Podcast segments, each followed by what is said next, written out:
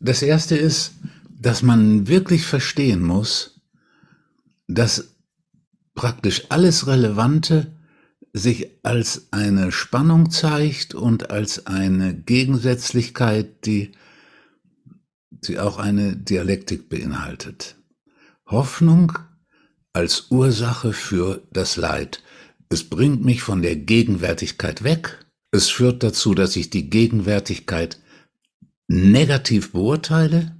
Es führt dazu, dass ich die Gegenwärtigkeit in die Tiefe hinein überhaupt gar nicht wahrnehmen und erleben kann und ist deswegen in diesem mich innerlich in die Fantasie zerren über Zukünftiges die Ursache von Leid. Ganz konkret, ganz konkret ist, je mehr der Mensch mit dem Prinzip Hoffnung lebt, desto stärker depressionsanfällig. Das ist ganz klar, weil er lebt von der Gegenwart weg, demnächst wird alles toll.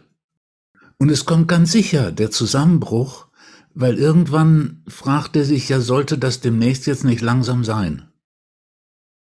Da merkt man ganz plastisch, wie Hoffnung zu Leid führt.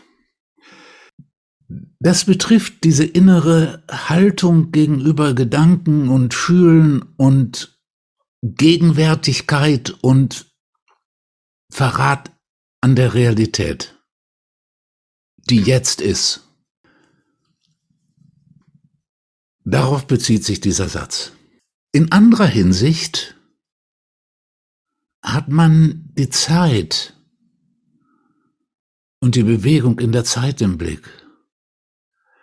Ja, wenn da nicht die Menschheit getragen wäre von der Hoffnung, die Klimakrise in den Griff zu kriegen,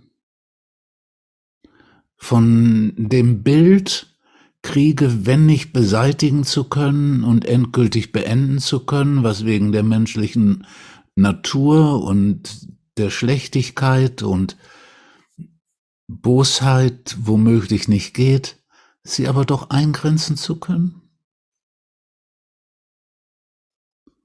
Mehr Frieden, weniger Hunger, mehr Menschenwürde.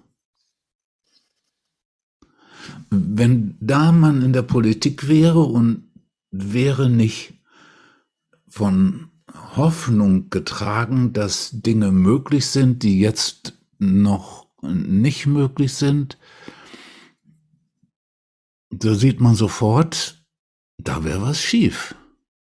Ne, also das, das heißt, wenn man sagt, Hoffnung ist die Ursache des Leids, gilt das für diesen Bereich, diese Perspektive.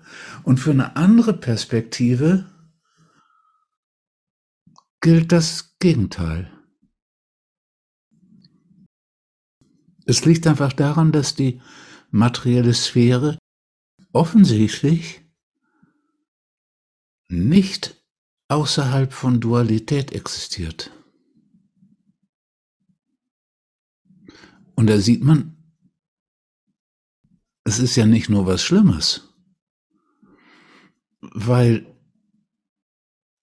der erste Mensch, der angefangen ist, eine Brücke zu bauen, wenn er nicht die Hoffnung hätte, boah, das könnte klappen und dann immer trockene Füße, der wäre nicht angefangen, diese Brücke zu bauen. Ne? Also Wachstum, Entwicklung. Und dann hat der Mensch die Tendenz, so bestimmte Prinzipien des praktischen Lebens, vor allem auch deswegen, weil er in dieses praktische äußere Leben so versessen, davon besessen ist und sich für das innere Leben so wenig Zeit ihm gegeben und genommen wurde, wird auch das innere Leben so völlig beherrscht von diesen Prinzipien und Strukturen des äußeren Lebens, dass es dann da furchtbaren Schaden anrichtet. In der Hoffnung finde ich kein Glück. ich kann mich da betäuben mit schönen Geschichten. Ne? Aber das ist kein Glück. Glück finde ich nur in der Erfahrung und Gegenwärtigkeit.